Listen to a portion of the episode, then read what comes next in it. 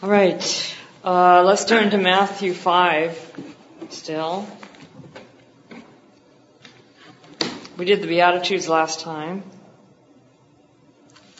And of course, this is not on the handout, except tucked away under Matthew 3.15. I have C, C also, the Sermon on the Mount.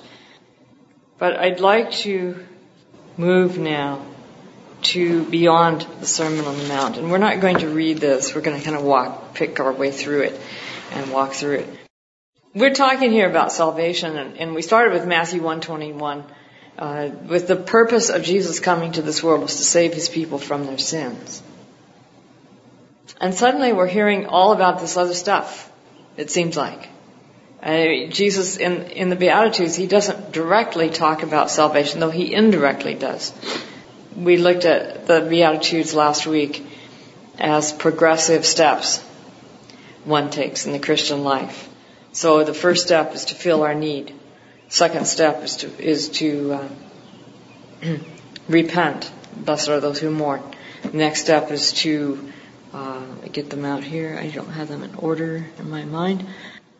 To have the humility, the meekness, and to hunger and thirst for righteousness. So all these are steps. Steps to what? What is Jesus outlining here in Matthew 5? And we can say 5 to 7 because that's this whole Sermon on the Mount. Heaven? The steps to heaven? Maybe?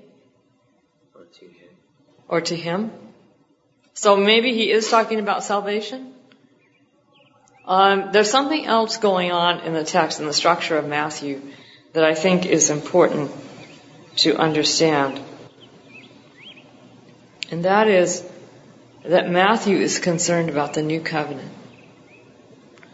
And the old covenant, the, the Sinai covenant, had all the features of an ancient Near Eastern treaty. It had the preamble Uh, I am Yahweh, your God, who brought you up out of the land of Egypt, out of the house of slavery. It had the stipulations, you shall have no other gods before me, you shall not make a graven image, and so on. And it also had the blessings and the curses if you didn't keep the covenant. And that's all part of an ancient Near Eastern treaty. We have actual copies of ancient Near Eastern treaties, and they, most of them have all of those parts, except that, as I recall, Neo-Assyrian treaties did not have blessings. They had only curses. Matthew is structuring his gospel around that concept, that, that frame. And, and he starts out with the blessings. Only instead of Jesus using the word blessed, which is Baruch in Hebrew, he apparently used the word used in the Psalms for blessed, Ashri. Ashri means happy. So some of your versions uh, may have the word happy. What, you have a Chinese Bible there. Uh, um, what is it in Chinese? It's uh, English Chinese. It's English Chinese. Yeah, it has both. Yeah, but I'm curious what it is in Chinese. Uh, which one? Um, just try verse uh, three and the first word. Five three. Five three fortune, happiness. Fortune, and happiness, yeah. So they, they translate it the way uh, my version does, happy. So Jesus deliberately uses that word, and what, and we, last week we talked about what the difference is between happy and blessed. And, and the differences between Baruch and Ashrei. Baruch has, conveys the idea of that someone external to me is going to bless me because I'm doing what's right. And at, with Ashrei, it's inherent in what I do. It's, it's, it's going to come out of what I do. Doing that is going to make me happy. Uh, and that, so that's the term Jesus uses. He's using, talking about intrinsic cause-effect relationships rather than external cause and effect relationships. So, and, and then Matthew on the other end of the gospel has the woes on the Pharisees. The woes on the Pharisees are like the happiness as opposed to the blessed, the woes instead of curse. It's not external now, it's intrinsic. It's going to come out of what you did. So that's going on in the text. And so basically the Sermon on the Mount is about the kingdom. Now what does the kingdom have to do with salvation? Is it possible that the nature of Jesus' kingdom is about salvation from sin, just getting us out of that quagmire, you might say, of sin. And that uh, his kingdom is a, a kingdom of the heart rather than a kingdom of anything external. So if, if we keep that in mind, we we don't lose sight of where the purpose of Jesus' mission at all. And so Jesus goes on to say, "You are the salt of the earth, and you are the light of the world." In I'm I'm now in verse uh, verses 13 to 16, and uh, to let your light shine. You can't you can't have a relationship with Jesus and not let it shine in some way. And I think that's what Jesus is trying to say. If you really, if you've done all the things, uh, the Beatitude, if you have all those qualities of the Beatitudes, you're going to shine. Uh, it's just in, inherent in what you're doing. And then Jesus comes to the law. And he goes through the law, and I, I'm going to just summarize what I think is the essence of this, because I don't want to spend an inordinate amount of time. We could spend the rest of the quarter on the Beatitudes and the Sermon on the Mount. but I, I want to, I want to just look at it as a whole. Jesus' emphasis in the law is not to do away with it, but to show its internal nature. That it's not enough to externally refrain from keeping the law. A corpse can do that. I mean, refrain from breaking the law. A corpse doesn't commit adultery, it doesn't steal, it doesn't kill, it doesn't worship any false gods. The truth is, it doesn't worship. so, it's not enough to just refrain from doing certain things. It's important that we understand the nature of the law. And, and uh, yes, there's a lot about refraining, but Jesus goes deeper into the law and says that murder is hate. Murder is being angry with someone. Adultery is uh, looking at a woman or a man, I think it applies both ways, with the desire to possess, which I think Jesus highlights something very important that I have no right to another person past their d- agreement that it's right. And I have no right to another person if they have are are already taken by someone else. Jesus is setting the boundaries and it's not enough to just refrain from the sexual act with another person. It's it's just not all right to even go there, to even think that. And uh, Jesus is hard on divorce. He believes that marriage was for keeps. And again, this is all embedded in the concept that tr- love and trust cannot be had unless we believe that way, unless unless our preference is clearly to uh, have loyalty, and faithfulness, uh, integrity, and so on. He goes through laws of solemn obligation and swearing and says basically be just simple and say yes or no. Anything else in this comes from evil. And then he comes to the law of retaliation. And now he strikes out against that law. And so we have to ask ourselves, is Jesus attacking a law in the Old Testament? I mean, there are three laws that enjoin an eye for an eye and a tooth for a tooth. I won't take the time to have you look those up. Is he attacking Old Testament law? Uh, some would say yes. You know, it's just directly confronting it.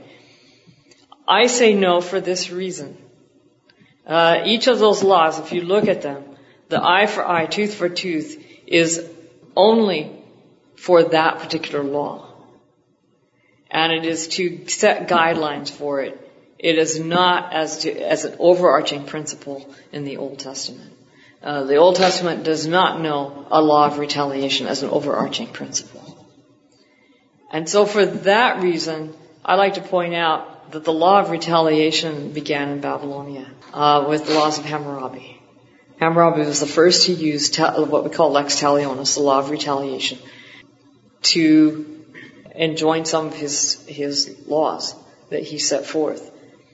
Up to Hammurabi's time, most penalties set by kings were what we call pecuniary, meaning finan- money, monetary. you paid a fine. You raped someone's daughter, you paid a fine. If she was a free, a daughter of a free man, you paid a hefty fine. If she was a daughter of a, a different kind of man, uh, one who probably worked for the government, you paid a less, lesser fine. And if she was the daughter of a slave, you paid a very minimal fine. So most laws were along those lines. But in Hammurabi, you begin to see the shift to retaliation, and it's short-lived because by the Neo-Babylonian period, it, laws were now back to pecuniary or monetary. So when Jesus says an eye for an eye and tooth for a tooth, he's taking an ancient Near Eastern principle that I feel is especially exemplified in Babylonian law and Hammurabi, uh, and he's undermining it. And he says the only eye for an eye is the eye for an eye instead of the eye for an eye. And for those who couldn't see me do that, uh, I pointed the first time to first my right eye and then my left eye, and then I pointed to my eye for the second one and to someone else's eye. Uh, Jesus says basically take your own eye, give your own eye up rather than to take someone else's eye. So he says you must not oppose those who want to hurt you. If people slap you on the right cheek, you must turn the left cheek to them as well.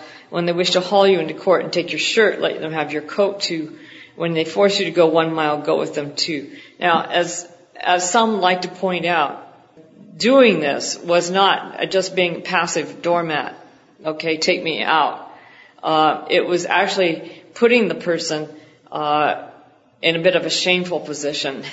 Uh, because uh, if he did, if he was crass enough to go that far, society would condemn him as as a shameful person. Then Jesus goes to it was said you must you have heard that it was said you must love your neighbor and hate your enemy. But I say to you love your enemies and pray for those who harass you so that you'll be acting as children of your Father who is in heaven. He makes sun rise on both the evil and the good and sends rain on the, both the righteous and unrighteous. If you love only those who love you, what reward do you have? Don't even the tax collectors do the same? And if you greet only your brothers and sisters, what more are you doing? Don't even the Gentiles do the same? Therefore, as your heavenly Father is complete in showing love to everyone, so you must also be complete. This is one of the most lofty aspirations in the entire Bible. And it strikes me that Jesus is basically contending that if you only love those who love you, you aren't keeping the law. You have to love your enemies or you just aren't keeping the law. And that raises the question. What are we being saved from in terms of Matthew 5? Everything that has to do with Matthew 5 is embedded in my psyche, isn't it? it? I mean, even the Beatitudes have to do with the way I think and the way I see things. So at the bottom line, it seems like Jesus is saying salvation is, is, uh, salvation from myself. I'm getting saved from myself. From, from thinking thoughts that are harmful and destructive to myself and to others. somebody else. I'm sorry, what? Thinking that we're better than somebody else. Exactly. Definitely the Beatitudes undercuts that possibility of thinking we're better than ourselves and anybody else. We, there is no room for that in the kingdom of Christ. Is it possible also that salvation is from selfishness, lovelessness? Because if, if you love other people, say, say you are tempted to lust, just, just use that as an example. Tempted to lust at someone. If you really think of that person as a person and you respect them and you love them, you're not going to do that. So it, it's not enough to just try to stop all these actions. I think this is why Jesus ends up on the on the uh, level of love that he does.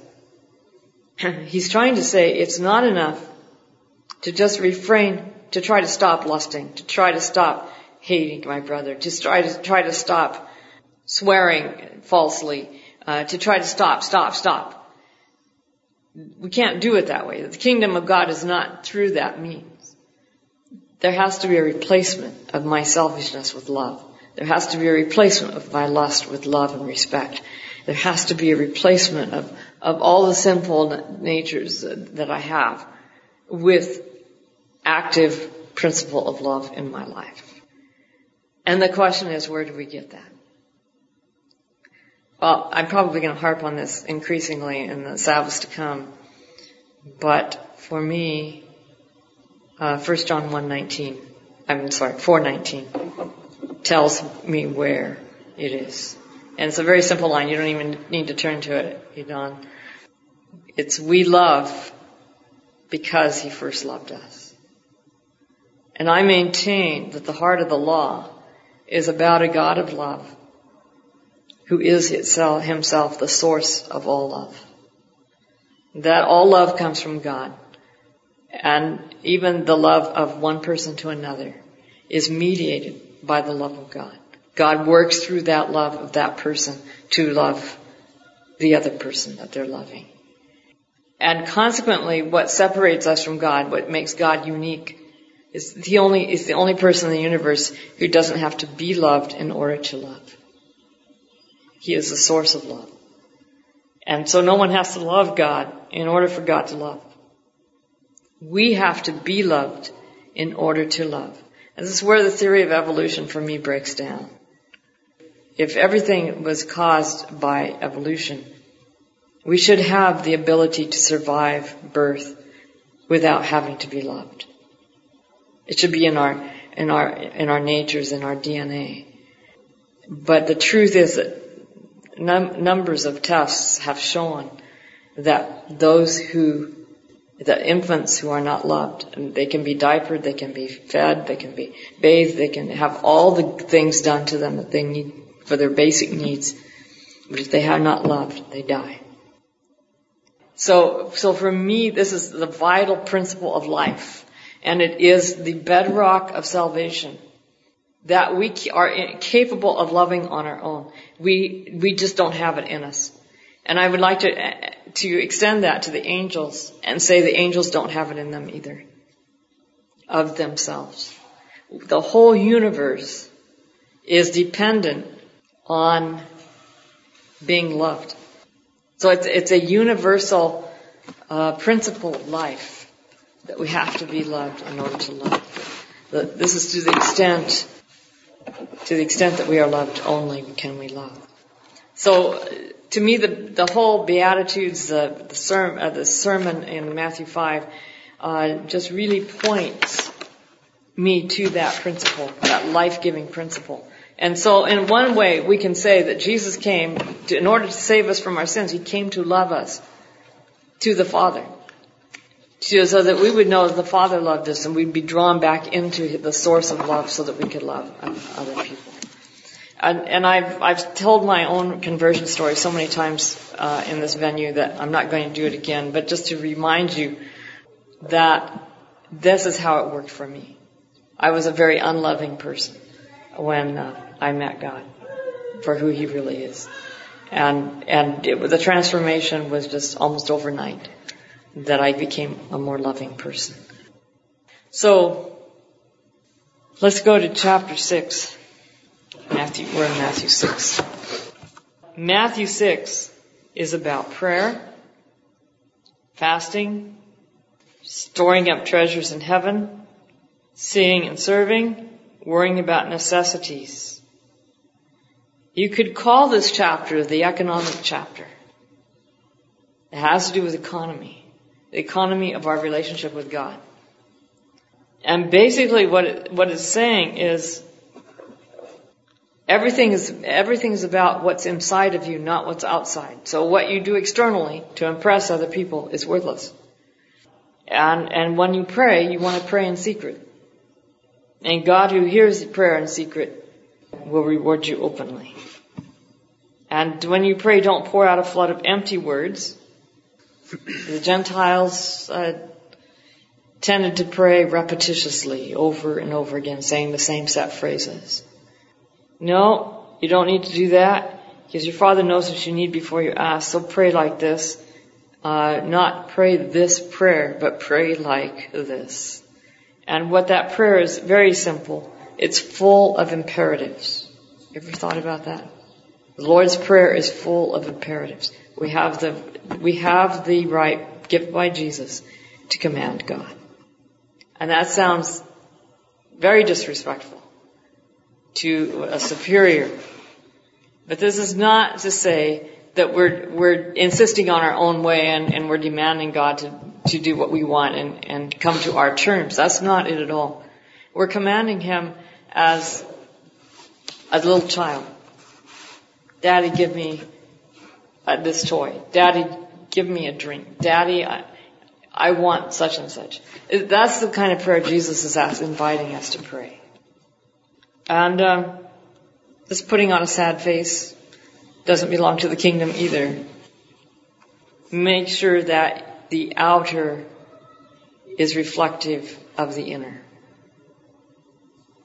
It's called authenticity. And then about this, um, the rest of the chapter is really about life's necessities and, and how we serve and and all of that. And I think the picture Jesus is painting is is there's only really one thing that's important on this earth, and that's the kingdom of God. If you make that first and foremost in your life, everything else comes. And you don't need to worry. The Scottish version of the third, 23rd Psalm ends with the words, no, long, no more a stranger or a guest, but like a child at home. And uh, it seems to me that that's what Jesus is depicting here. That we're ch- like children of our Heavenly Father and we can just relax and be at home because we're in our Father's house and we're, we're doing the things of our Father and that's all we need to worry about. Matthew 7. I'm just running through this and, and then we'll take some little bit of time to discuss. Jesus comes back to law. It's interesting. Don't judge. Ask what you want because those who don't ask don't get. Just ask. I'd like to talk about this narrow gate for a little bit. I, am going to digress. But something surfaced this week that, that gave rise to this. Go through the narrow gate. I'm, I'm chapter 7 verse 13. Go through the narrow gate. The gate that leads to destruction is broad and the, and the road wide, so many people enter through it. But the gate that leads to life is narrow and the road is difficult, so few people find it.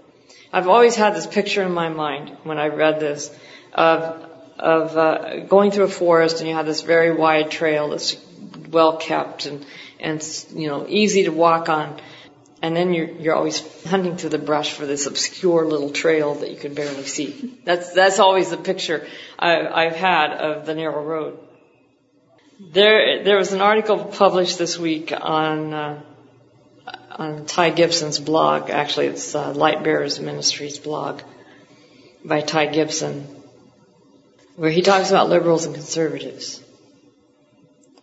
And he suggests that these are two reactionary extremes and that the real place we should be is in the moderate middle. I'm I'm convinced that the moderate middle is not just moderate; it's it's like a third option. And somebody in the comments said something that I have long thought have, have actually come to conclude, based on Jesus' word. The narrow road is the middle between the two extremes.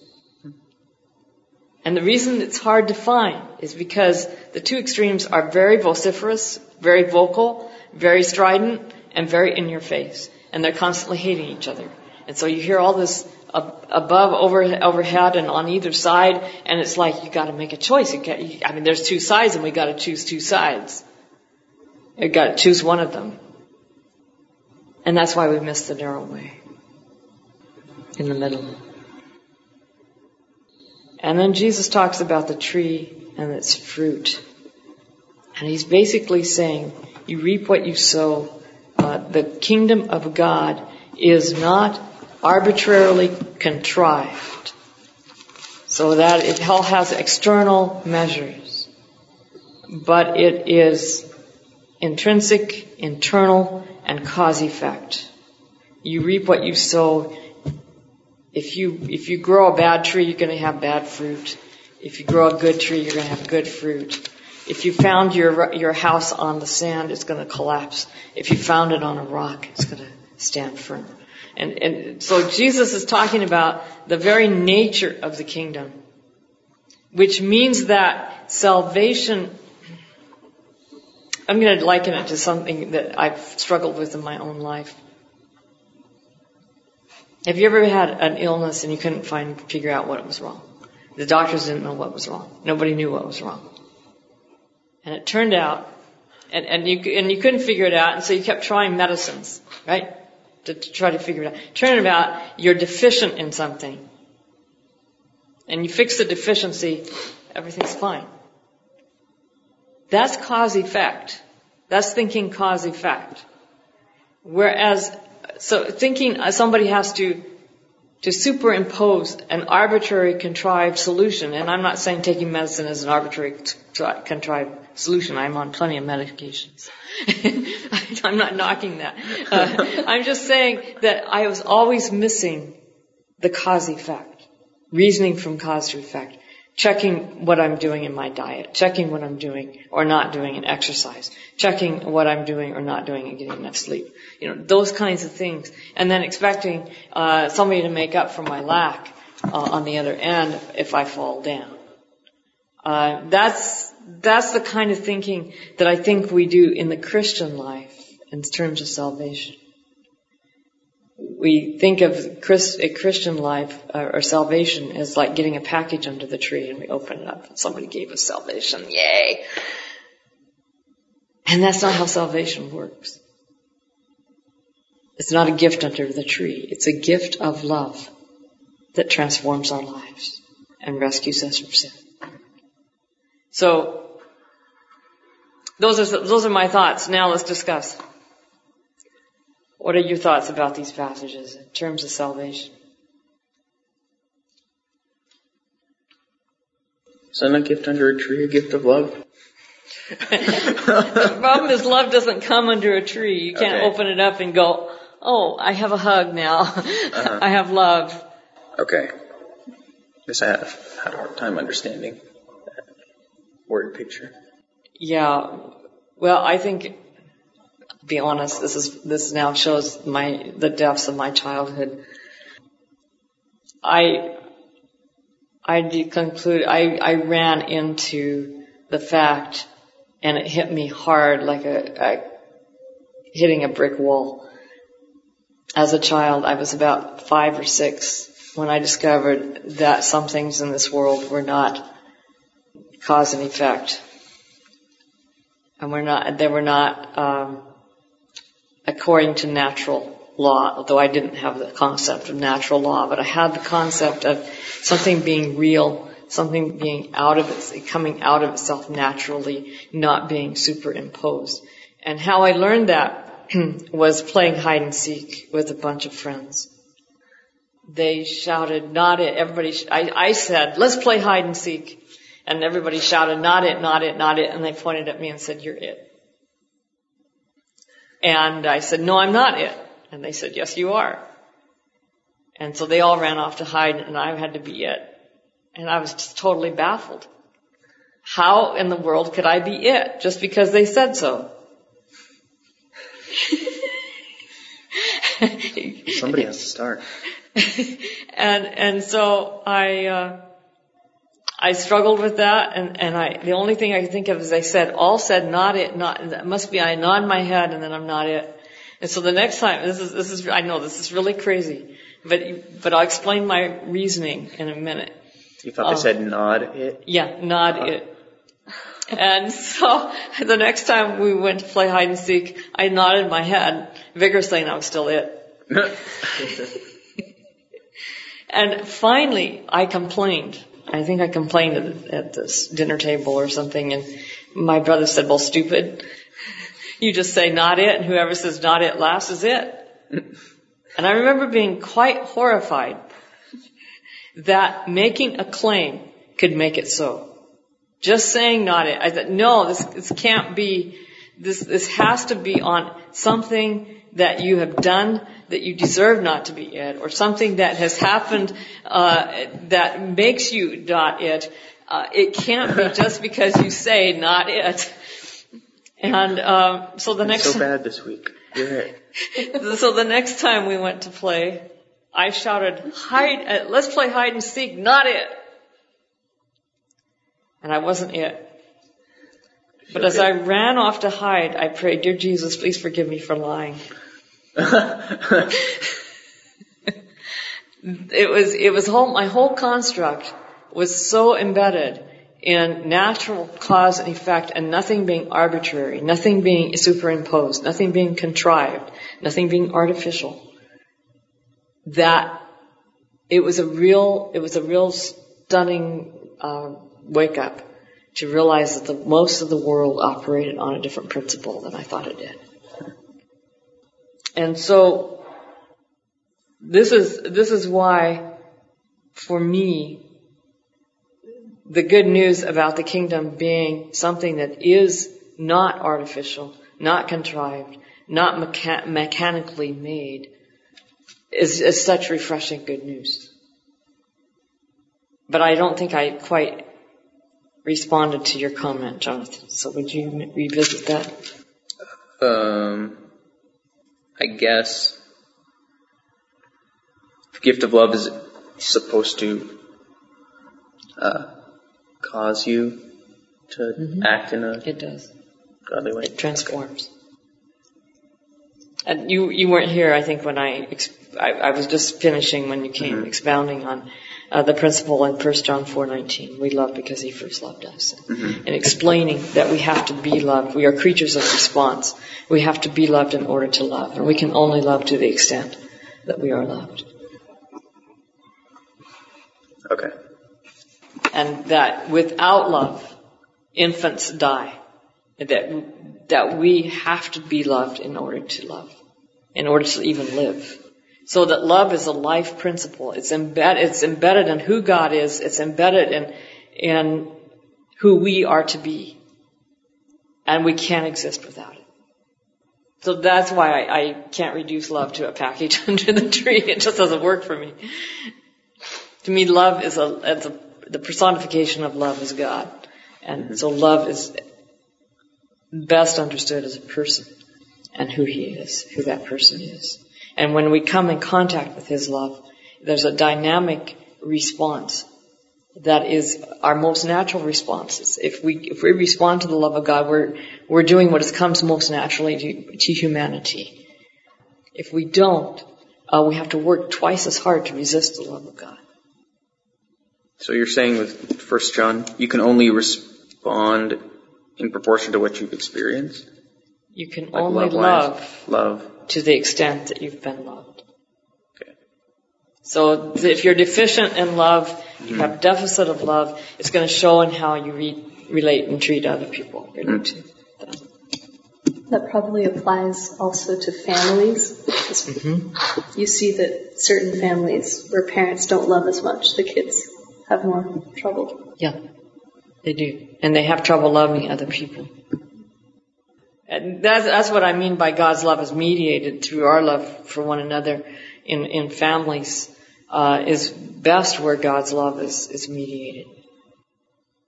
Any other comments or questions about this passage? I like the idea that chapter 5, the Beatitudes, really are targeting actual sin, the problem of sin. That these are the steps in salvation. That's what makes most sense to me. It's kind of like getting stuck in a well. It's sort of like uh, the story. It's an old, old story that a donkey, a very old donkey, got trapped in a well. And I don't know, anybody see this on Facebook? I've heard this before. You've heard it before. Yeah, I think so. Um, and the farmer thought, well, you know, the donkey's old, he's lived his life, let's just bury him. He, couldn't pull him out, he couldn't get the donkey out. And so he decided, let's just bury him alive. The well is dry, uh, we'll just fill up the well. And so he got all his neighbors together and they started shoveling. And they'd shovel a pile of dirt and the donkey would just keep walking up on top of the dirt. and you can guess what happened. The donkey walked out of the well. Well, you can look at the Beatitudes in the same way. Is we're stuck, as it were, in a well of Satan's lies about God, of, of uh, unloving, un, un, loveless kinds of responses to life because of our deficit of love. And God keeps shoveling in. Okay, here's here's the first shovelful. Step up to that, and and and eventually we step out of the well. I don't know that that's the only way to see the Beatitudes. You know, there may be other ways, but that's what has worked best for me to see them, and and they are linked together if you look at them that way. Like steps to recover from Mm-hmm. being in a Yeah. And, and again, places. you know, my favorite metaphor for sin is abuse. Because I feel that it's all encompassing. Sin is abuse. And we are caught up in the cycle of abuse. So that we're not talking about just the problem of actions that we call sin. Uh, we're talking about a whole dynamic of relationships that we have with other people and how if that if we are abused, we tend to become the next abuser. And we tend to become victims and then become the next abuser. And so it becomes a cycle of abuse. And, I see sin as, a cycle of attitudes and dysfunction and, a poor dynamic of relationships that um, salvation is to redeem us from. And of course, our most significantly poor relationship is with God. Uh, we don't, by nature, we don't trust Him. Which is, is horrendous when you think about the fact He's the one that gives us life. And we don't trust Him. So, salvation is repairing all that. And the Beatitudes illustrate the step-by-step process God does work to get the relationship. And it's interesting that He starts with what is keeping us from His love. And that's our need. Uh, because without without our need, we cannot love, or recognize actually that. or, re- or yeah, and we can't receive love. If we don't need, if we don't have a need, if we don't realize our need, we can't receive love. Uh, we're just not going to go there. We're going to push it away. Okay. Well, we'll get back on track next week. All right. Well, let's have closing prayer. Father, we thank you that you are itself love and that you have done everything in your power to convince us that you love us. Ask that we will respond to that love and let it heal and restore us so that we can love others and love you supremely. In Jesus' name, amen. Amen. Yeah. Amen.